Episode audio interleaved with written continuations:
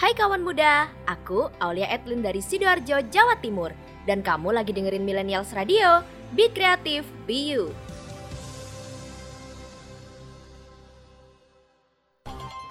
Annyeonghaseyo, Kapungkap, Sawadikap, selamat datang di The New Zona Asia.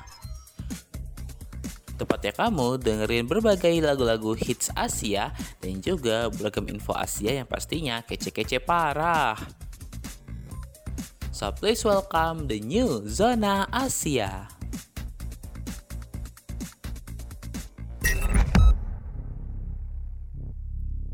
Hai kawan muda, aku Aulia Edlin dari Sidoarjo, Jawa Timur. Dan kamu lagi dengerin Millennials Radio, Be Creative, Be You. Selamat datang di The New Zona Asia bersama aku Aulia Edlin dari Sidoarjo. Di program The New Zona Asia ini, aku akan membahas topik-topik seputar musik dan pop culture dari Asia, kayak K-pop, anime, drama Korea, manga, cosplay, lagu yang lagi viral, tren pop terbaru, dan lain-lain. Yuk langsung ke topik pertama.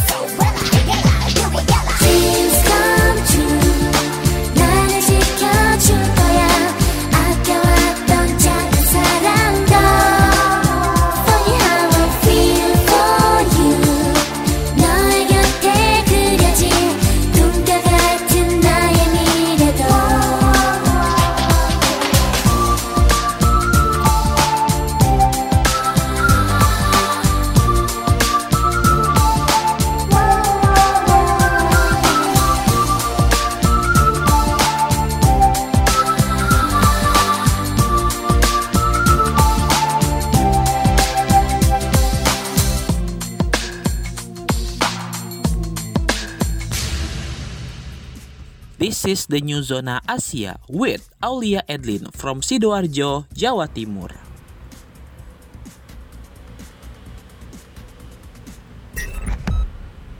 Millennials Radio, Be Creative, Be You.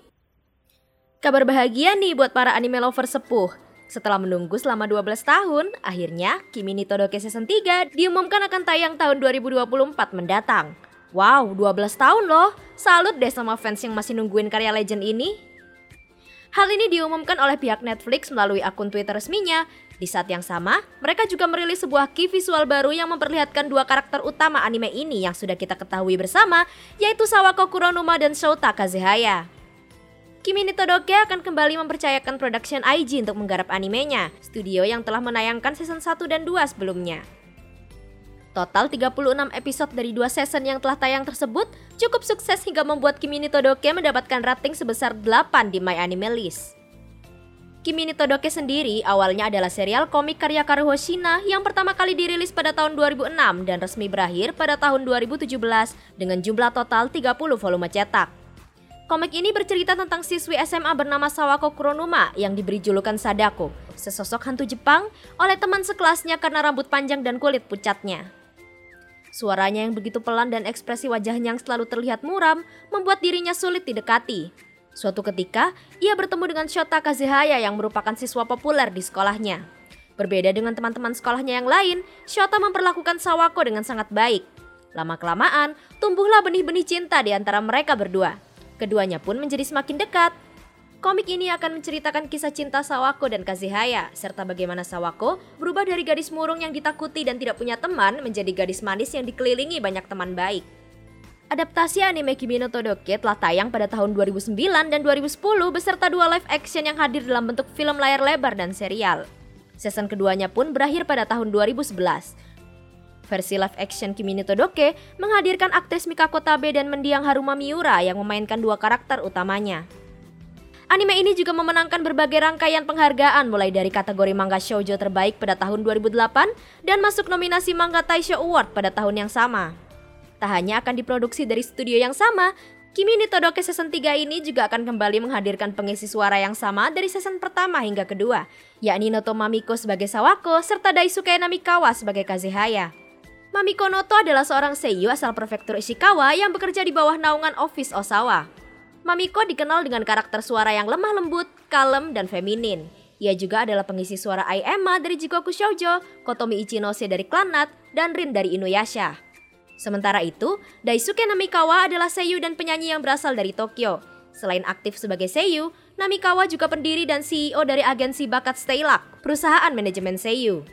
Sebagai seorang seiyu veteran yang telah aktif di dunia hiburan sejak kecil, ia telah memerankan banyak karakter, seperti Lord El Meloy, Toru Aikawa dari Haikyuu, Hisoka dari Hunter x Hunter, dan masih banyak lagi. Kimi ni Todoke Season 3 From Me to You akan tayang di Netflix pada tahun 2024. Kita nostalgia dulu yuk sambil dengerin lagu tema Kimi ni Todoke yang legend banget nih. Tanizawa Tomofumi, Kimi ni Todoke. 優しい日だまりにチャイムがディレイする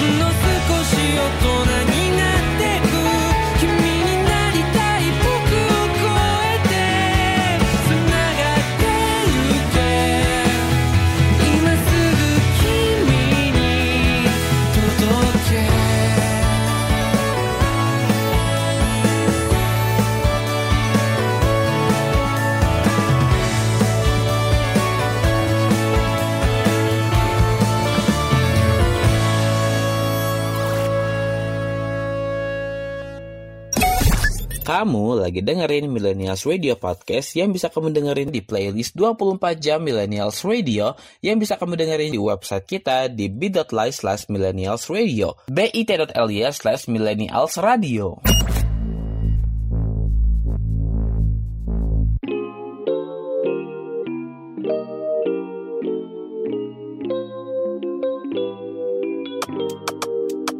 You know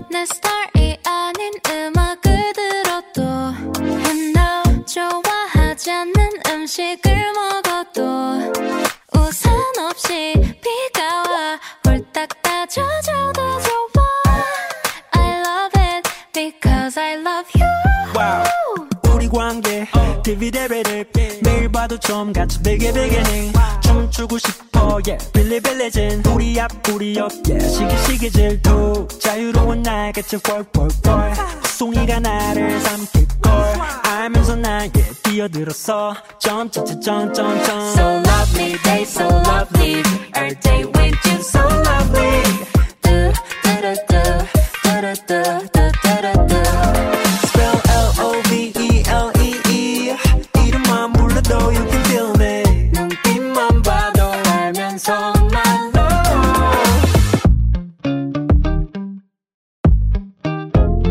You know, 아끼는 어색 커피를 쏟아도 You know 내가 준 목걸이를 잃어버려도 oh, 한번 더 같은 걸 사준 걸 다시 또 잃어도 좋아 I don't care I just care about you 여기 어때? How you like that? 짚어주고 될게 빈 털털이 주빌라떼 박수가 채안 봐고 누가 넣 어줘 새도랗게 자꾸 문이 벌집 두 눈에 Honey help, honey help So lovely day so lovely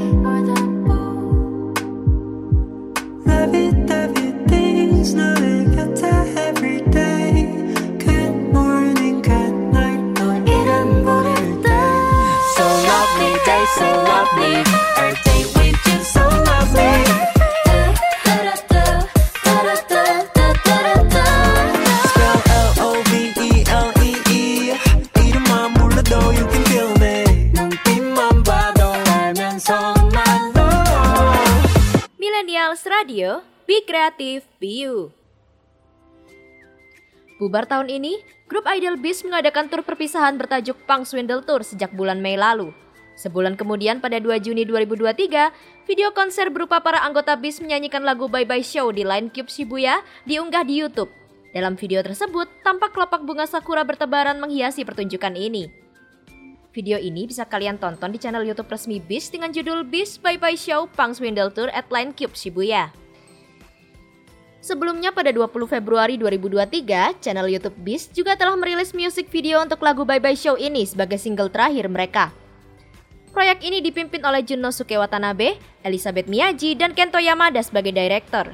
Sementara itu, yang mengemban posisi sebagai director of photography adalah Tomoyuki Kawakami. BIS sendiri adalah girl group asal Jepang yang dibentuk pada tahun 2015 oleh Watanabe Junnosuke di bawah label utama Avex. Awalnya, BIS debut dengan lima anggota, namun dua di antaranya mengundurkan diri. Hingga pembubarannya, grup ini terdiri dari enam orang.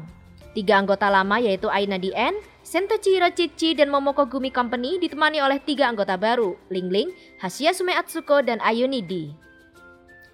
Pembubaran grup ini sendiri sebelumnya telah diumumkan pada 24 Desember 2021 saat konser mereka This is for Beast di Nakano Heavy Six Zero, Tokyo. Konser tersebut merupakan recreate dari konser pertama mereka yang digelar pada Mei 2015. Konser ini juga disiarkan secara langsung di YouTube dan dilihat oleh puluhan ribu penonton. Di akhir show, kabar pembubaran disampaikan oleh Sento Chihiro Chichi, salah satu anggota grup. Ia mengatakan bahwa dirinya senang memiliki penggemar yang selalu ada bersama mereka dalam perjalanan dari konser pertama di tempat dengan kapasitas 80 orang hingga sekarang.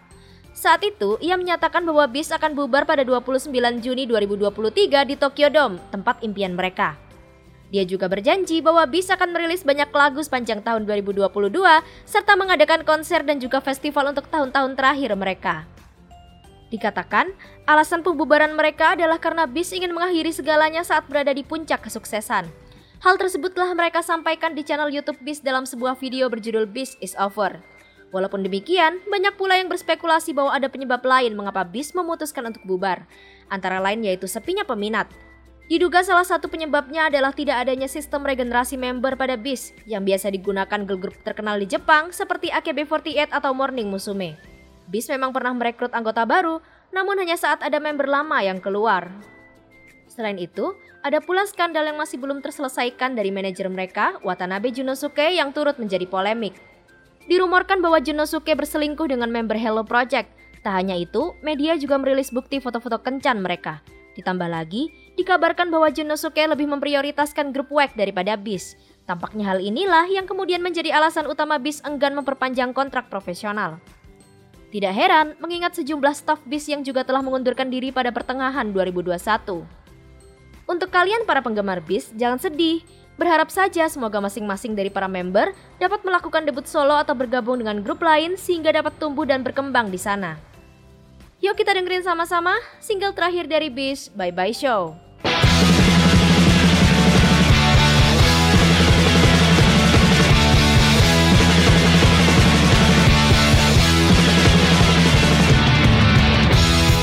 い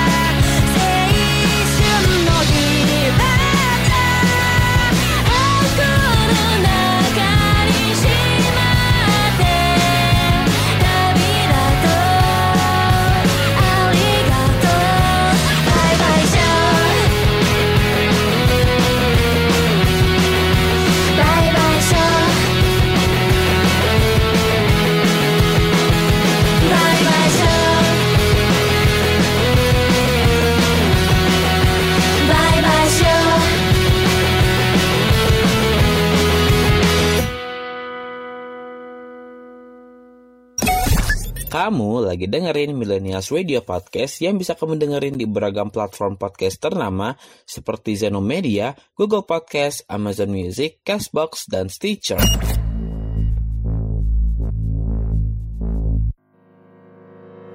久しぶりに君の笑った顔を見た気がした胸に灯れできる限りスローモーショ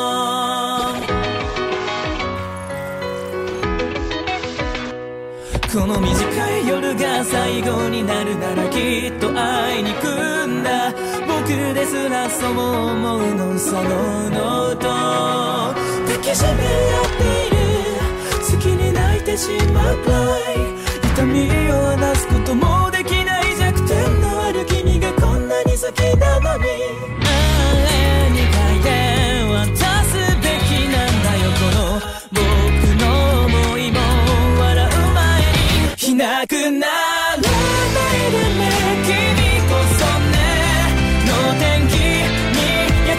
understand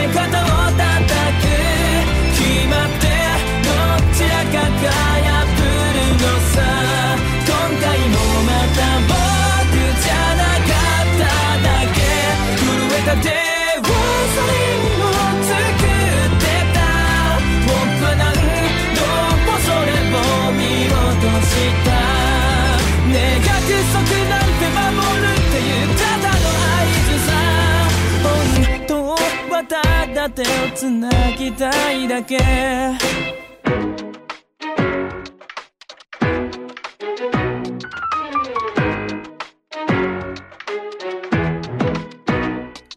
あ一番そばで君を見ていたいと思えば思うほど言えない理由も色濃くなるのそういうもん。さあ優しさを受け取ったままに。できる人はそんなにいない。自分自身を誰かと思えば痛く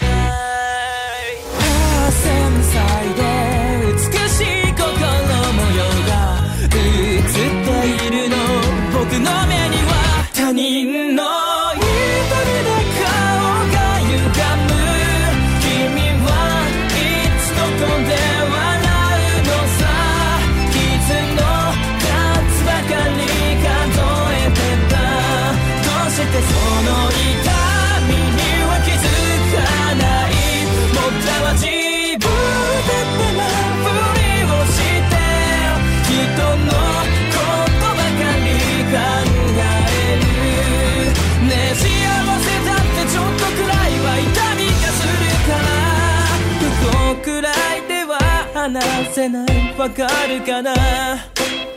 別の心が欲しいとか。悲しいこと言うもんじゃないよ。顔も自分じゃ見れない。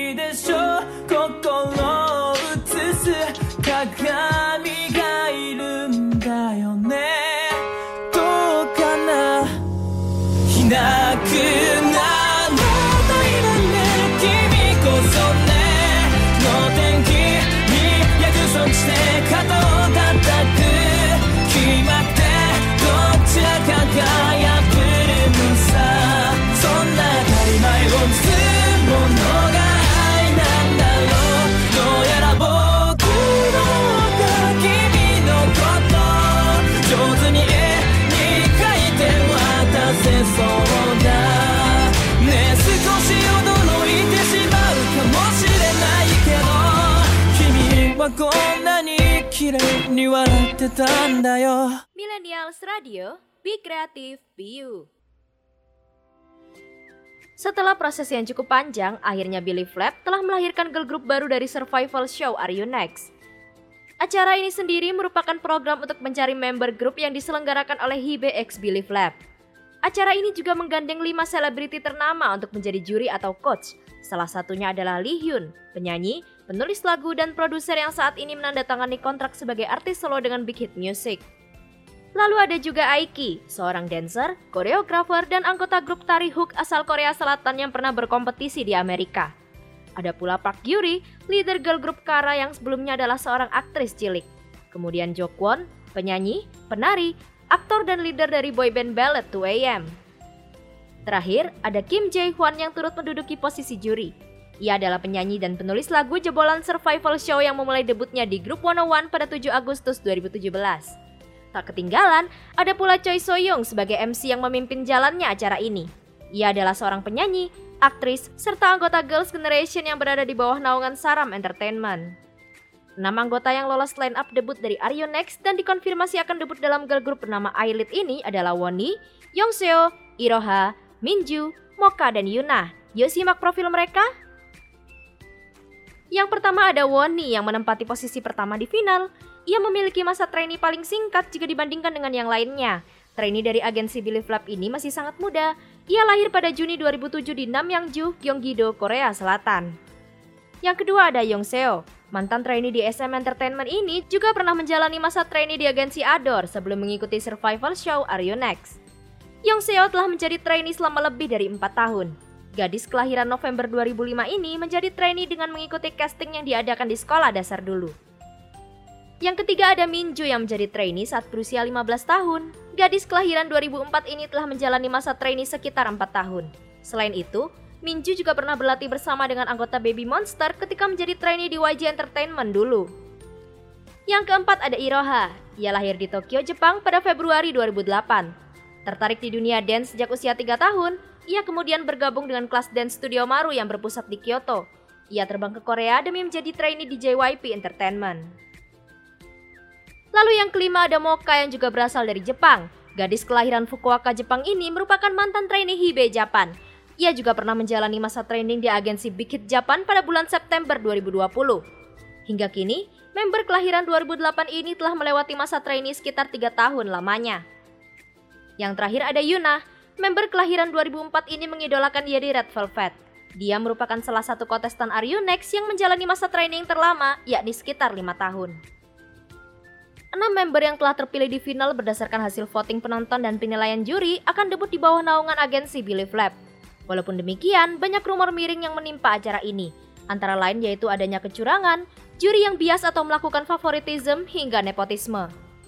Bukan tanpa alasan, spekulasi para netizen tersebut didasari oleh keputusan-keputusan yang dirasa mencurigakan pada acara ini, seperti mengeliminasi kontestan bagus, membatasi sistem voting menjelang final, hingga urutan peringkat di final yang terkesan janggal. Namun terlepas dari kontroversi yang menerpa acara ini, kita berharap saja ya kawan muda, semoga girl group Ayolit dapat melakukan yang terbaik untuk debut. Dan kepada para kontestan yang tidak terpilih atau tereliminasi, semoga mendapat kesempatan yang lebih baik lain waktu.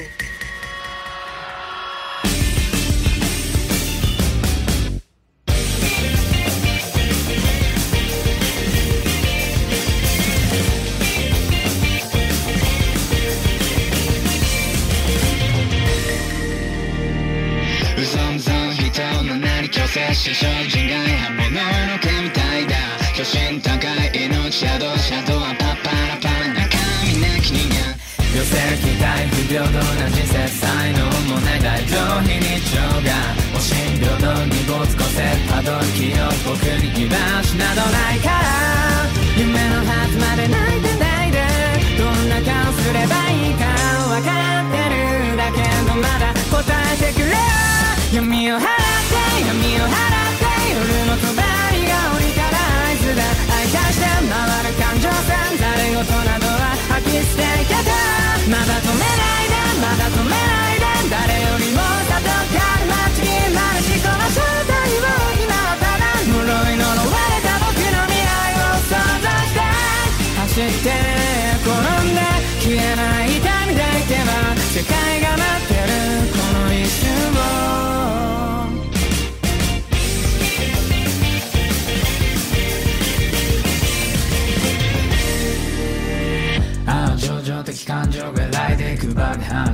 に従った結果の罰視線確かない愛に蒸気声も出せないまま。ああ苦痛な誓いのなき百役ああ呪術つなぎなくの果てまでも。極楽往生現実決定ないで。命を投げ出さないで。うちの脆さに浸ってどんな顔すればいいか。わからないよ。今はただ答えてくれよ。五条を抱いて不確かな声を紡ぐアイデア操作して回る感情線その先に今立ち上がるてただ追いかけてただ追いかけて誰よりも強くありたいこれが君の運命する今はただこのぐらい夜の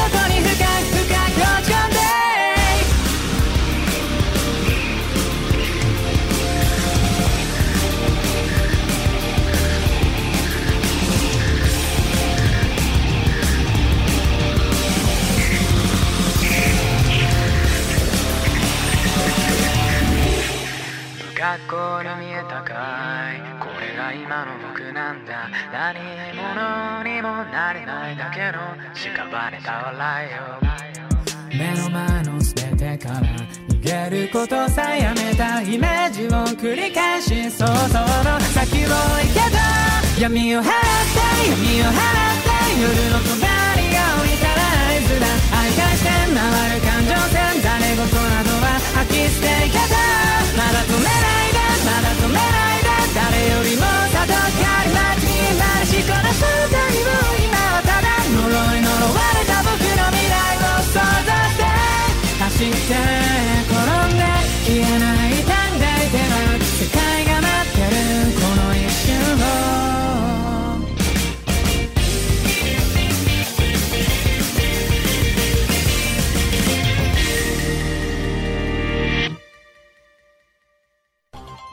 Annyeonghaseyo, Kapungkap, Sawadikap, selamat datang di The New Zona Asia. Tepatnya kamu dengerin berbagai lagu-lagu hits Asia dan juga beragam info Asia yang pastinya kece-kece parah. So please welcome The New Zona Asia.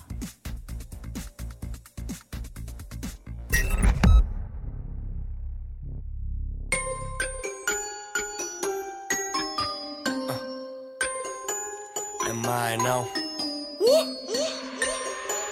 You're ready. I'm ready. Yeah. Okie dokie yo. Is that true? Yes. Okie dokie yo. Is that true? Yes. Okie dokie yo. 정말로. Yes. Okie dokie yo. Say la la la la la la la la la la. 누가 마다해 넓은 바닥에 어마무시한 짓 스무 살부터 계획한 꿈은 긴 보성 으리리하지. 꿀 빠느라 바빴어 너가 정신 놓게. 난 볼 때만 기다려 올때. 파란 신호 앞에 Mustang yeah. I want some cheesecake. Yeah. I want some that president YG에 취직해. 연중 무휴일 개미처럼 생방 행사 팬싸 당최 없는 공백 난. 이놈의 길을 어디에다 방출해? 학창시절부터 연예인가 행선지를 묻지마 따라오기엔 벅차. 넌 내가 될 수 없어 계속 발발거려봤자. 내 수저가 금 수저로 보이면 병원 가봐. 네가 라식해봤자 네 비전은 여전히 흐릿해. 바이바이 돈과 명예 중 하나 골라.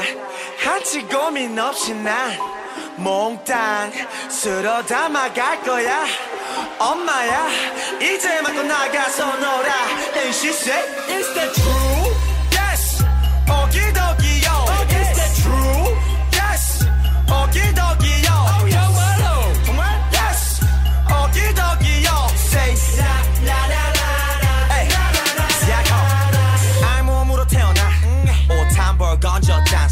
그게 다니면 내 당초에는 음악 안 건드렸다고 You know?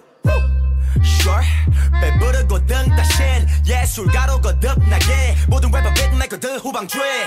누리고 살 거면 느려선 안돼 끊임없이 혀를 굴리고. 잠에 들기 전 상상에 모시곤 R&B도 또 끌어당기는 법칙. 아무 부끄럼 없이 나의 자질을 보여주었지 스타 지망생들의 top 모로 보고 배워라 나의 working 왜? 가사에서 싸가지를 찾아. 색안경 끼고 봤자 입체감만 살아. 개떼처럼 몰려 물어 뜯어봐라. I don't give a shit 너의 진달래 고사 뻔해지를 받아 웹에 국한되지 않아 분야를 넓혀 나가 난 우리 엄마와의 유자 식상 팔자. 넌 샘 나서 미치고 펄자. 돈과 명예 중 하나 골라. 한치 고민 없이 난 몽땅 쓸어 담아갈 거야. 엄마야 이제 맞고 나가서 놀아. And she said Is that true? yes. 오기도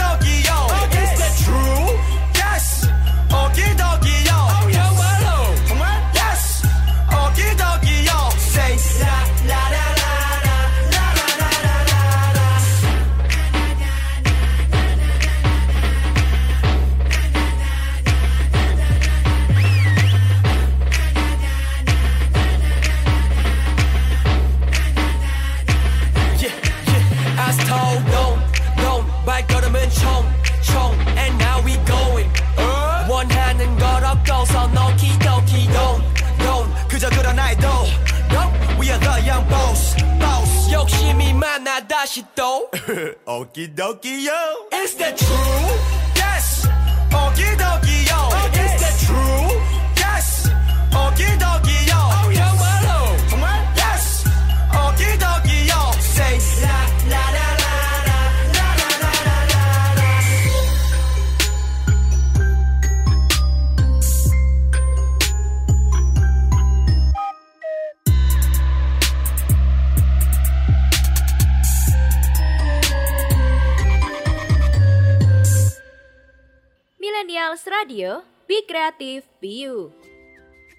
Selain Horimiya, ini dia salah satu anime romance yang mendapat banyak perhatian musim lalu.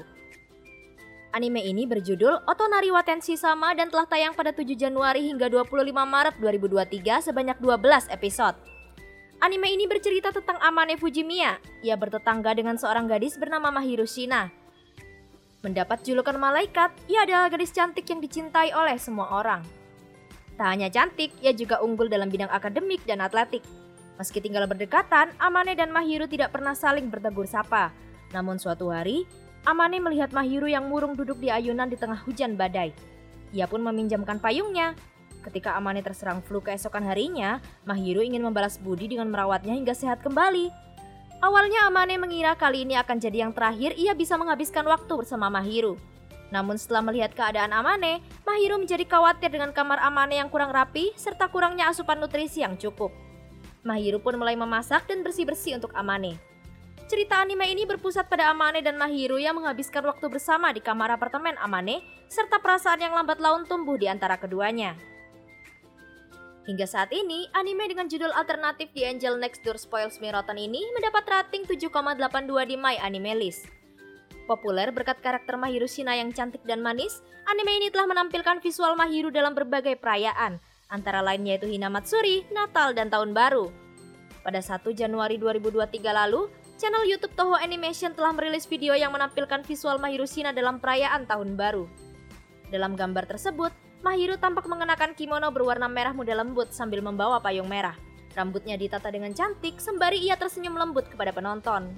Dalam video berdurasi 24 detik itu, terdengar suara Mahiru yang mengucapkan, Amane-kun, selamat tahun baru. Kemudian pada perayaan Hinamatsuri, Toho Animation kembali merilis visual Mahiru Shina yang mengenakan yukata merah bermotif bunga. Di depannya ada dua boneka Hinamatsuri yang mirip dengan Fujimiya Amane dan Mahiru Shina. Dalam video berdurasi 26 detik tersebut, Mahiru berkata bahwa boneka Amane sangat imut. Perayaan Hinamatsuri atau yang juga disebut dengan Festival Boneka adalah sebuah perayaan setahun sekali yang sudah dimulai sejak zaman Heian. Pada masa itu, banyak anak-anak perempuan di istana yang bermain boneka bersama dengan rumah boneka berbentuk tiruan istana. Permainan ini disebut Hina Asobi atau permainan boneka putri. Baru pada abad ke-19 atau zaman Edo, permainan ini dikaitkan dengan perayaan musim atau Matsuri yang menggunakan kalender lunisolar. Sejak saat itu, masyarakat mulai melakukan ritual perayaan hari boneka ini atau yang juga disebut Hina Matsuri. Kemudian pada saat tahun baru, visual Mahiru Shina kembali dirilis. Kali ini, ia mengenakan pakaian sinterklas sambil membawa sekotak kado berwarna hijau dan berpita merah. Dalam video berdurasi 19 detik yang dirilis di channel YouTube Toho Animation tersebut, Mahiru mengatakan bahwa kado yang ia pegang adalah hadiah untuk Amane. Selain itu, lagu penutup anime ini dibawakan oleh Manaka Iwami, seiyu dari Mahiru Shina sendiri. Lagu tersebut berjudul Chisana Koino Uta atau A Little Love Song. Video penutup Otonashi Watenshi sama ini juga dirilis di channel YouTube Toho Animation. Wah, Mahiru Shina imut dan manis banget ya kawan muda. Penasaran? Yuk tonton anime ini di platform streaming kesayangan kalian. Sebelum itu, yuk kita dengerin lagu penutup anime ini sambil bayangin suara Mahiru Shina yang lembut. Ini dia, Manaka Iwami, Chisana Koino Uta.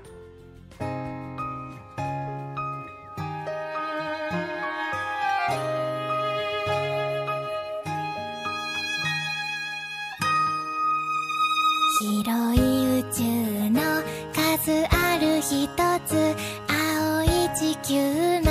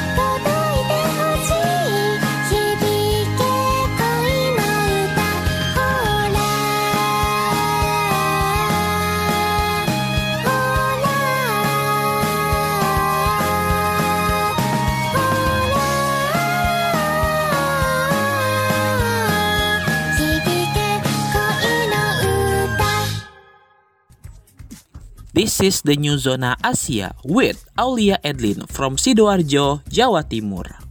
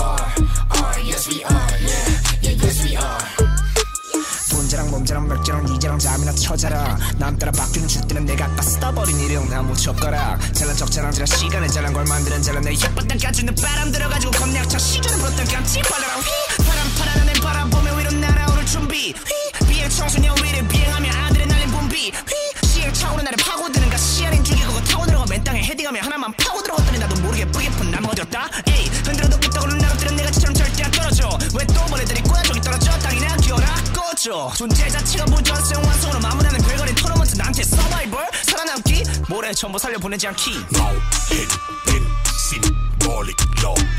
Coming more, see it more than profit. You got it. Like thou art what so no is the money talking it. Talabat, talabat, na. 의도야 오노이네. 안녕하세요. 샤누 밀리입니다. 샤누 필 오빠 어떻게 어떻게. So 샤누 학교만 잘 못해서 English and Thai I did the great bro. I knew I'm the best. I knew you get head by the D R U T H. Okay, yeah, yeah she with him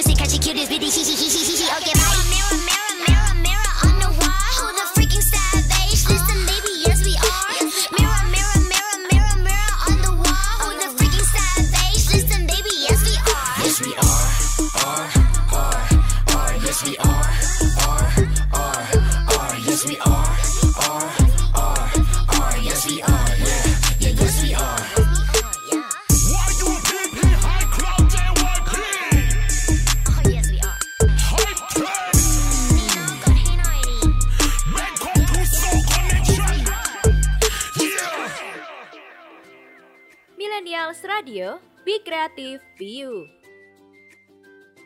Chu, mantan anggota girl group Luna akan debut solo pada bulan Oktober mendatang. Hal ini telah diumumkan pada tanggal 29 Agustus lalu oleh perwakilan dari agensi barunya, ATRP. Perwakilan tersebut berkata bahwa Chu saat ini sedang bersiap merilis album solo untuk bulan Oktober 2023. Chu sendiri adalah mantan anggota girl group Luna yang berada di bawah naungan agensi Blockberry Creative atau yang disebut juga BBC. Debut di grup tersebut sejak 2017, ia mengakhiri karirnya sebagai member Luna pada November 2022. Pada saat itu, Blockberry Kreatif mengumumkan pemecatan Chu dari Luna dengan alasan kekerasan terhadap anggota staff. Namun tuduhan tersebut tidak disertai bukti dan pihak agensi malah menyatakan bahwa pembuktian ketidakbersalahan Chu harus dilakukan oleh Chu sendiri dan staff yang bersangkutan bila mereka memang ingin membawa hal ini ke publik. Tak lekas percaya, netizen justru curiga bahwa tuduhan ini digunakan untuk membungkam Chu. Berikut beberapa hal yang membuat netizen sampai pada kesimpulan tersebut. Pertama, tepat sebulan sebelum pemecatan, pada Oktober 2022, Chu menghadiri sebuah acara bernama Dr. Oh's Golden Clinic. Pada acara tersebut, Chu mengakui bahwa ia tidak menerima penghasilan atas semua aktivitasnya tahun lalu yang berpengaruh terhadap kebiasaan makannya yang tidak sehat. Apalagi sejak lima bulan sebelumnya telah santer terdengar kabar bahwa BBC memperlakukan Chu dengan buruk. Pada Juni 2022, sebuah fansite Master Chu Luna membongkar perlakuan buruk BBC terhadap Chu. Salah satunya yaitu tidak memberinya manajer untuk jadwal solo sejak Mei, sehingga Chu harus naik taksi ke mana-mana. Para penggemar tampaknya juga sudah menyadari perlakuan tak adil ini, seperti ketika Chu harus merayakan ulang tahunnya dengan dana pribadi atau tidak diikutkan dalam konser tur dunia Luna dengan alasan jadwal yang bentrok. Kedua, Chu juga pernah mengajukan gugatan terhadap BlackBerry Kreatif pada Desember 2021. Namun alasan untuk gugatan ini tidak dapat diungkapkan ke publik saat itu, hingga kemudian diketahui bahwa gugatan tersebut adalah untuk menangguhkan kontrak eksklusif. Banyak penggemar Chu dan bahkan staf yang membantah tuduhan BBC terhadap Chu di sosial media. Salah satunya berkata bahwa Chu adalah orang yang paling khawatir ketika ada staf yang belum mendapatkan bayarannya. Kemudian seorang fotografer yang pernah bekerja bersama Luna mengungkapkan bahwa Chu pernah memberinya pelukan hangat untuk menyemangatinya, dan hingga saat ini ia mendukungnya dengan cinta. Chu juga merilis rekaman suara dengan salah satu staf BBC pada tahun 2021. Saat itu, staf ini terdengar merendahkan Chu ketika hendak mengurus kontrak eksklusif, ia bertanya, kamu lulusan sekolah dasar kan? Chu merasa direndahkan, sehingga sejak saat itu ia memilih untuk bersikap tegas. Ia mengakui bahwa ada saat ketika ia merasa harus bicara dengan nada lantang. Ia pun mengaku bahwa mungkin saja ia membuat kesalahan karena ia juga manusia. Dikatakan bahwa Chu memang sudah lama kehilangan kepercayaan terhadap agensi lamanya itu karena kontrak yang bermasalah.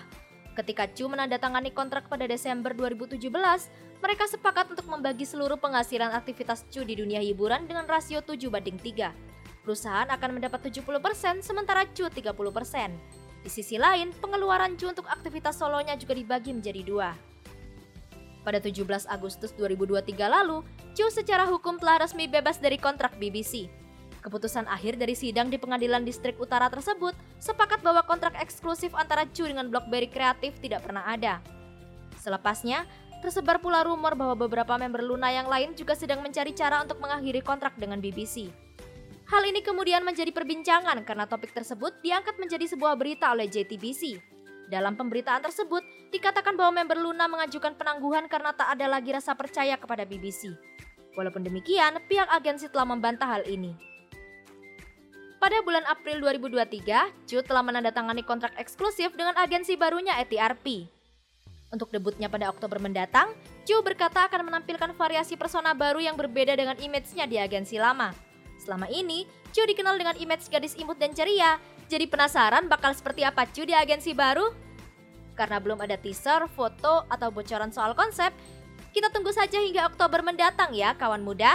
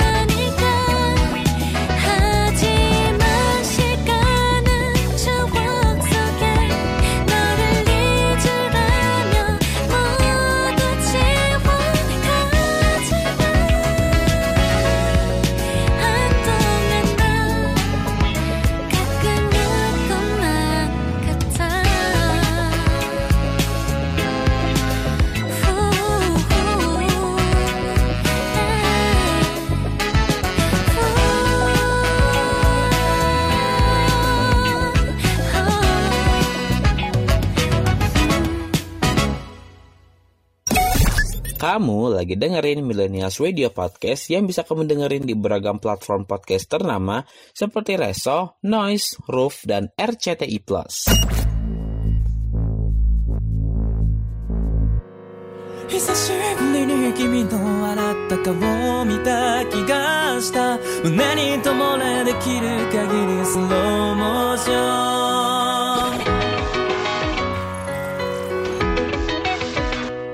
この短い夜が最後になるならきっと会いに行くんだ僕ですらそう思うのそのノート抱きしめ合っている好きに泣いてしまうくらい痛みを話すこともできない弱点のある君がこんなに好きなのにあれに書いて渡すべきなんだよこの僕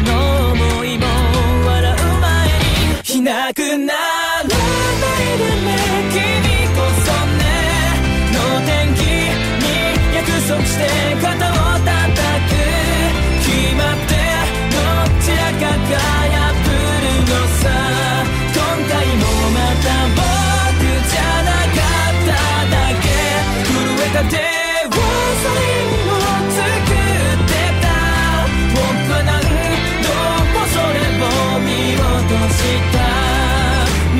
なんて守るっていうただの合図さ。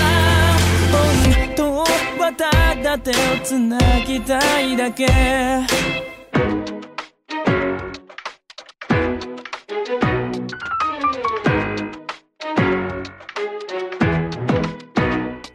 まあ一番そばで君を見ていたいと思えば思うほど言えない理由も色濃くなるのそういうさ優しさを受け取ったままに。できる人はそんなにいない。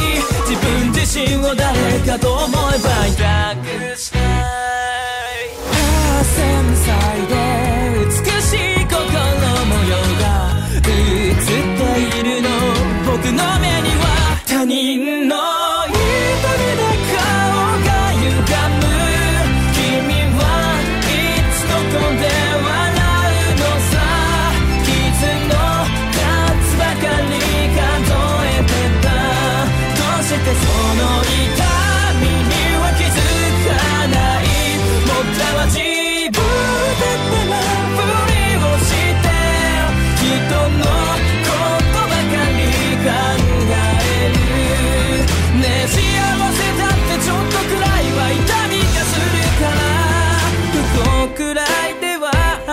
せないわかるかな。別の心が欲しいとか。悲しいこと言うもんじゃないよ。顔も自分じゃ見れないでしょ。心を映す。鏡がいるんだよね。どうかな。いなく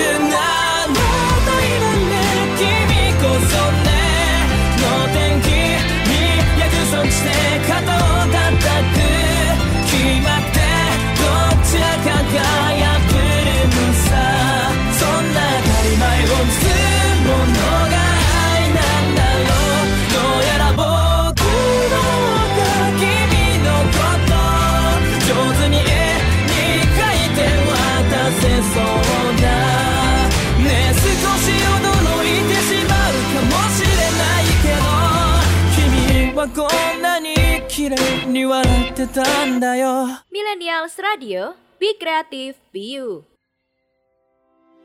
Sukses besar pada season pertamanya, anime Spy X Family Season 2 telah dikonfirmasi akan tayang bulan Oktober tahun ini.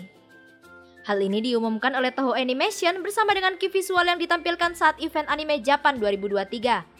Tak hanya jadwal tayang season kedua, pihak Toho Animation juga menunjukkan key visual dari adaptasi movie Spy X Family Code White yang akan ditayangkan di Jepang pada Desember 2023. Adaptasi film ini akan menghadirkan cerita original yang ditulis Takuya Endo yang tidak ada di komiknya. Endo juga akan mendesain karakternya. Sutradara untuk proyek ini adalah Takahashi Katagiri, sementara Ichiro Okouchi akan menulis naskahnya. Spy X Family sendiri adalah komik karya Tatsuya Endo. Komik ini kemudian mendapatkan adaptasi anime pertamanya pada 9 April 2022. Spy X Family bercerita tentang Lloyd Forger, agen yang diklaim sebagai agen rahasia terhebat. Karena sebuah misi, ia pun diharuskan untuk berkeluarga. Ia kemudian menikah dengan Yor dan mengadopsi seorang anak perempuan yang diberi nama Anya. Namun tanpa ia sadari, ternyata istrinya adalah seorang pembunuh bayaran dan anak angkatnya mempunyai kemampuan supernatural. Sebagai Esper yang mampu membaca pikiran, hanya Anya yang mengetahui identitas kedua orang tuanya. Sementara Lloyd dan Yor tidak mengetahui identitas satu sama lain. Walaupun premisnya terdengar cukup serius, namun anime ini penuh dengan bumbu komedi di sana sini karena tingkah Anya yang lucu dan membuat penonton gemas. Meski mereka hanyalah keluarga palsu, namun mereka masing-masing menemukan kehangatan di sana. Komik ini sendiri telah diterbitkan di Indonesia oleh penerbit Alex Media Komputindo dan sempat menjadi bestseller. Season 2 Spy X Family sendiri akan melanjutkan cerita setelah Anya berhasil masuk ke dalam Akademi Eden yang terkenal. Demi misi Lloyd untuk menyelidiki politisi Ostanian, Donovan Desmond, Lloyd ingin Anya berteman dengan Damian, putra politisi tersebut. Anya juga dapat mengumpulkan 8 bintang stella untuk menjadi sarjana kekaisaran. Hal ini tentunya telah diketahui Anya karena ia dapat membaca isi hati ayahnya. Dalam usaha yang kocak dan situasi tidak terduga, ia telah berhasil mendapatkan bintang pertamanya di season pertama. Untuk merayakan hal tersebut, ayah angkatnya Lloyd memutuskan untuk memenuhi keinginannya untuk mengadopsi seekor anjing. Selama pencarian anjing mereka, Lloyd menerima perintah baru dari atasannya. Ditemukan bahwa sekelompok mahasiswa Universitas Berlin berencana untuk membunuh Menteri Brands dari Westalis menggunakan bom yang dikenakan oleh seekor anjing terlatih. Saat Lloyd mencoba menghentikan rencana mereka, Anya menemukan base operasi teroris. Di sana, ia berteman dengan seekor anjing baik hati yang dapat meramal masa depan. Singkat cerita, anjing tersebut kemudian diadopsi ke keluarga Forger dan diberi nama Bon.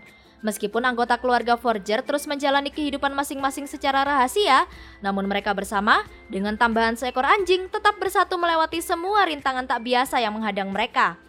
Wah, seru banget ya kawan muda. Jadi nggak sabar nungguin season 2-nya tayang bulan depan. Sambil menunggu kisah Anya bersama kawan barunya tayang, yuk kita dengerin dulu lagu ending dari Spy X Family season pertama, Gen Hoshino Komedi. 争い合って壊れかかったこのお茶目な星で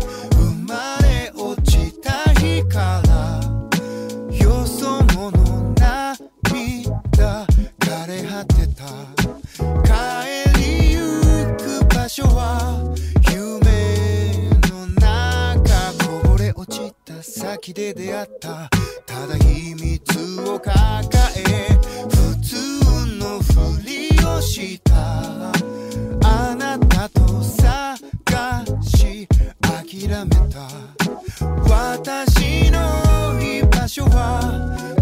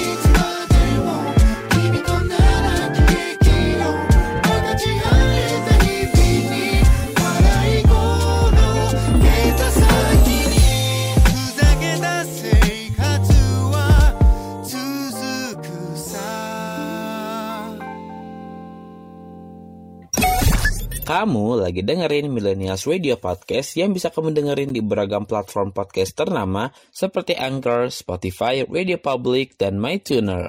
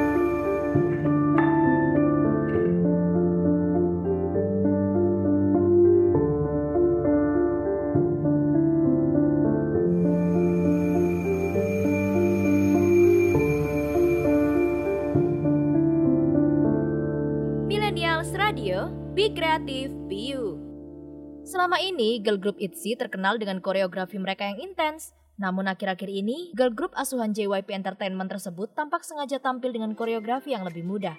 Dalam sebuah diskusi online yang dibuat penggemar, para MITZY berspekulasi bahwa hal ini terjadi karena masalah kesehatan diakibatkan koreografi ekstrim yang telah menjadi ciri khas ITZY sejak awal debut.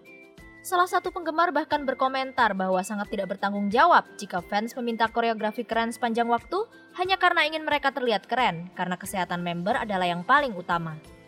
Member ITZY memang pernah sedikit membahas mengenai hal ini.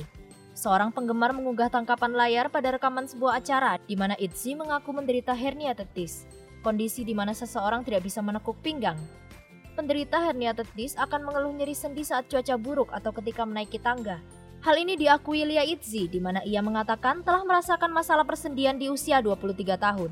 Shin Ryujin, salah satu member, juga pernah mengaku bahwa awalnya dulu hanya cakram mereka yang sakit. Namun saat ini, lutut mereka juga terkena dampaknya. Ia pun menambahkan bahwa koreografi wannabe memanfaatkan gerakan pinggul secara maksimal. Ryujin mengaku setelah itu ia menjadi tidak dapat melakukan koreografi menggunakan pinggulnya lagi. Ryujin juga mengungkap bahwa mereka hendak mengubah beberapa bagian dalam koreografi wannabe dikarenakan Cheryong mengalami sakit punggung selama promosi wannabe. Berkaitan dengan hal ini, pada acara di Music Core tanggal 2 September kemarin, Lia tidak turut serta dikarenakan masalah kesehatan. Hal ini juga dikonfirmasi secara resmi oleh JYP Entertainment bahwa Lia Itzy akan absen dari MBC Music Core dan fansign baru serta acara video call untuk memperingati perilisan mini album ketujuh mereka, Kill My Dub. Berikut isi surat pernyataan dari pihak JYP Entertainment. Halo, ini JYP Entertainment. Kami ingin memberitahukan kepada kalian mengenai kondisi kesehatan member Lia. Karena kondisi kesehatan yang menurun, Lia akan absen dari sejumlah jadwal grup berikut ini. MBC Music Core, Fansign, and Video Call. Kami mengambil keputusan ini karena mementingkan kesehatan artis kami di atas segalanya.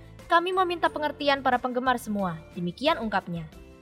ITZY memiliki jadwal yang padat. Pada tanggal 31 Juli lalu, ITZY juga telah merilis lagu berjudul Cake.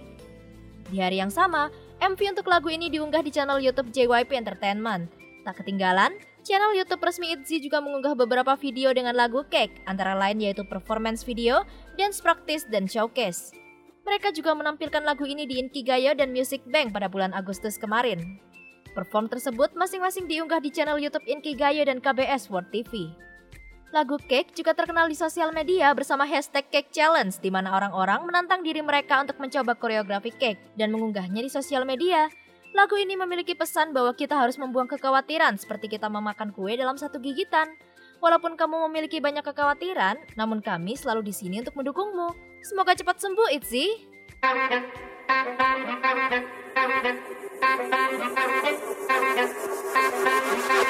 참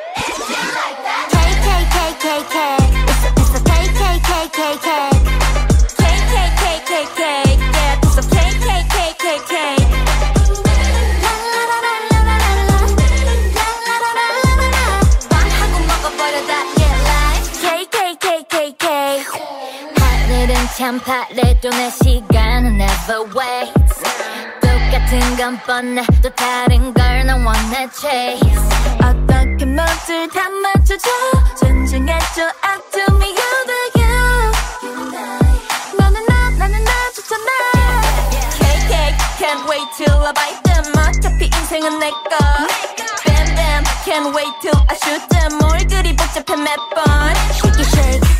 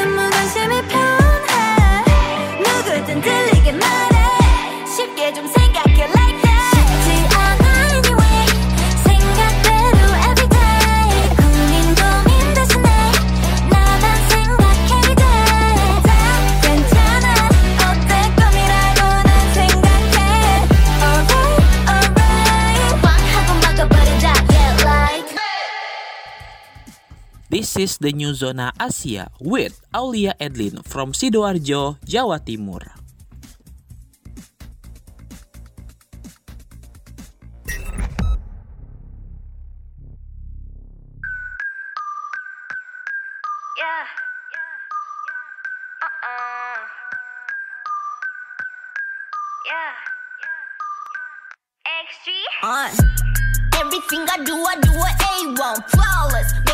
Go insane. Pandemonium, buy it. Always looking fresh, got the green in my diet. Head to my toe, shining like canary diamonds.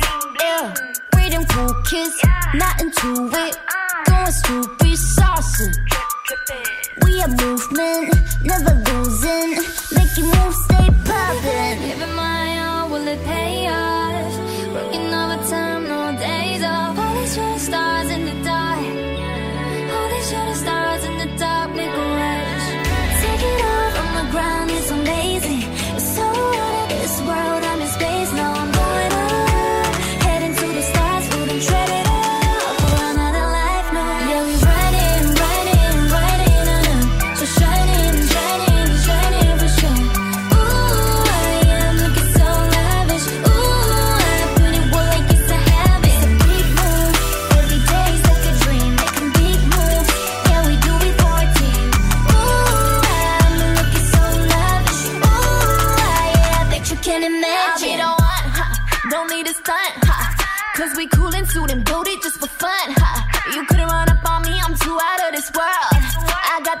Jumping ready for my lunch. I don't care for my bread, I'm just going dumb. I ain't tryna fire shots, but they do it now. I know they're watching me. I'm on a wannabe. Nobody touching me. I got this energy. Baby boy, give it my all, will it pay off? Working overtime, no days off. All these shooting stars in the dark. All these shooting stars in the dark, make a wish. So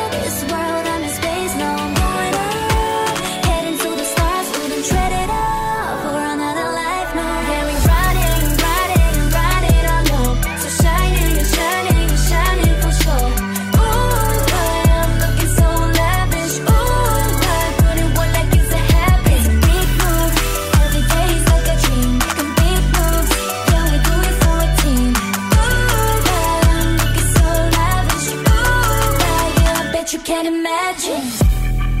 Oh, you're rocking with a dream team.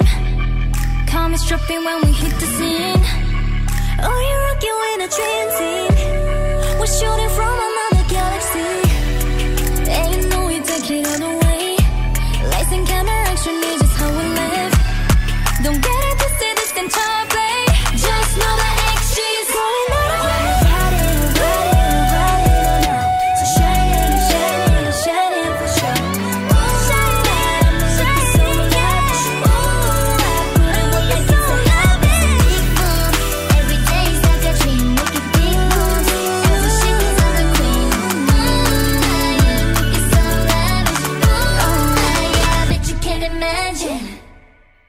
Millennials Radio, Be Creative, Be You. Setelah tayang dua season, anime Uma Musume Pretty Derby akhirnya mendapatkan season 3 yang dipastikan akan tayang perdana pada 4 Oktober 2023. Selain itu, SEA Games juga merilis visual dan trailer yang berfokus pada karakter Kitasan Black. Hal ini sebelumnya telah diumumkan pada November 2022. Sama seperti season keduanya, Uma Musume season 3 akan diproduksi kembali oleh Studio Kai. Sebelumnya, Uma Musume season pertama diproduksi oleh PA Works. Kei Oikawa dipastikan kembali menjadi sutradara untuk proyek ini, sementara Shingo Nangai dan Tetsuya Kobari yang menulis naskahnya. Uma Musume Pretty Derby Season 3 akan berfokus pada karakter baru, yaitu Kitasan Black. Hal ini juga ditunjukkan dari visual dan trailer yang dibeberkan. Pengisi suara dari karakter Kitasan Black adalah Hinaki Yano, perempuan kelahiran tahun 1997 ini adalah penyanyi dan pengisi suara yang berasal dari prefektur Hyogo, Jepang. Ia berafiliasi dengan Sony Music Artist. Dia memulai karirnya sebagai idola pada 2008 di bawah naungan Stardust Promotion. Kemudian pada tahun 2010, ia menjadi anggota Shiretsu Ebisu Chugaku. Setelah keluar dari grup tersebut pada tahun 2011, ia menjadi anggota berbagai grup idola dan band. Kemudian pada tahun 2020, ia memulai karir sebagai pengisi suara dengan berperan sebagai Yu Takasaki di Love Live Nijigasaki High School Idol Club. Ia juga dikenal karena perannya sebagai Momoe Sawaki di Wonder Egg Priority dan Suzune Miyama di Selection Project. Selain Hinaki Yano, semua pengisi suara dari dua season sebelumnya juga sudah dipastikan kembali berperan di season ketiga. Antara lain yaitu Hinata Chibana sebagai Satono Diamond, Azumi Waki sebagai Special Week, Marika Kono sebagai Silent Suzuka, Machiko sebagai Tokai Teiyo, Saori Onishi sebagai Mejiro McQueen, Ayaka Ohashi sebagai Vodka, Chisaki Mura sebagai Daiwa Scarlet, Hitomi Ueda sebagai Gold Ship, serta Koji Okino sebagai pelatih. Seperti judulnya, Uma Musume, franchise multimedia besutan SEA Games ini mengambil konsep Uma Musume atau Horse Girls. Karakter para gadis yang ditampilkan memiliki kemampuan berlari kencang dengan karakteristik fisik kuda balap dan nama-nama yang terinspirasi dari kuda balap legendaris asal Jepang lengkap dengan kepribadiannya. Pada 24 Maret 2022 lalu, SEA Games juga telah mengkolaborasikan Uma Musume Pretty Derby dengan Shadowverse mobile card game. Kolaborasi tersebut dimulai bertepatan dengan update V370 dan tersedianya card expansion terbaru, Edge of Paradise. Beberapa karakter andalan Uma Musume Pretty Derby hadir sebagai leader di in-game shop. Karakter-karakter tersebut adalah Special Week Dragoncraft, Silent Suzuka Forestcraft, Tokai Teiyo Swordcraft, Agnes Tahyon Runecraft, Manhattan Cafe Shadowcraft, Maruzenski Bloodcraft, Mejiro McQueen Heavencraft, dan Mihono Bourbon Portalcraft. Seperti biasa, setiap leader dilengkapi dengan emblem, flare, dan card sleeve khusus. Tak hanya itu, semua pemain juga mendapat leader gold chip Heavencraft. Pemain Shadowverse yang berpartisipasi dalam event Grand Prix Champion Meeting pada 6 hingga 17 April 2022 juga mendapatkan berbagai reward seperti legendary card, card pack tiket, dan sleeve serta emblem limited. Selain itu, lagu opening dari Uma Musume Prati Derby season kedua juga dinyanyikan oleh para seiyu Horse Girl loh, yaitu Azumi Waki, Marika Kono, Machiko, Ayaka Ohashi, Chise Kimura, Hitomi Ueda, dan Saori Onishi. Yuk kita dengerin sama-sama Yume wa Kakeru.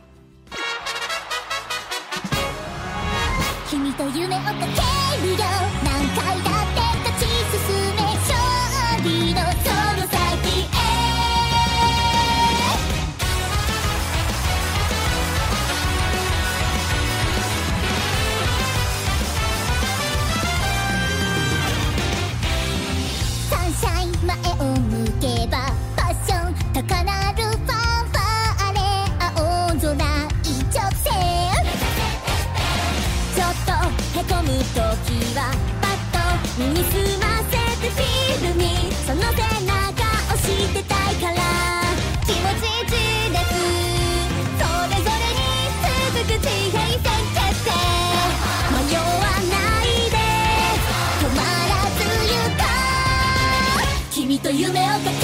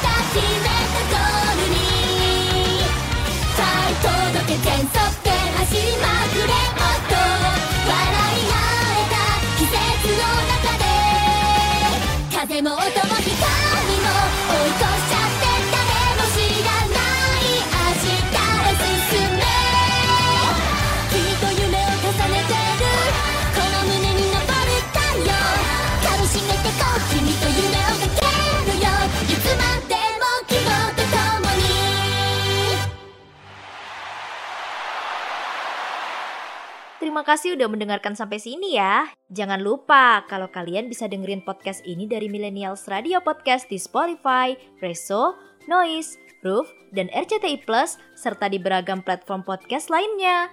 Kalian juga bisa nonton video podcast Millennials Radio di YouTube channel Millennials Radio. Untuk ngobrol-ngobrol sama aku lebih lanjut, kalian bisa cari username Instagram aku, aul underscore adlis. Aku ulangin ya, aul underscore EDLIS. Jangan lupa follow, aku tunggu ya.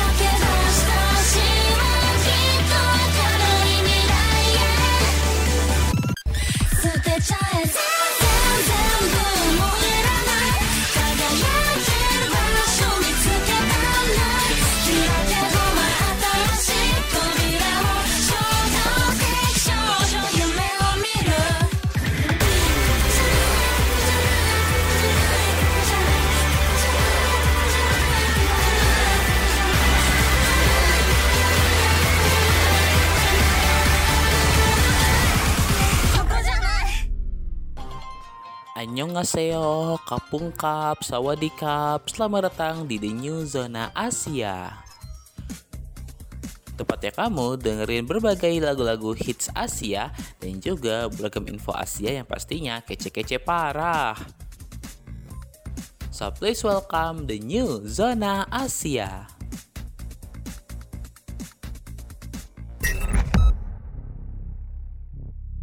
Program ini diproduksi oleh Millennials Radio. Be creative,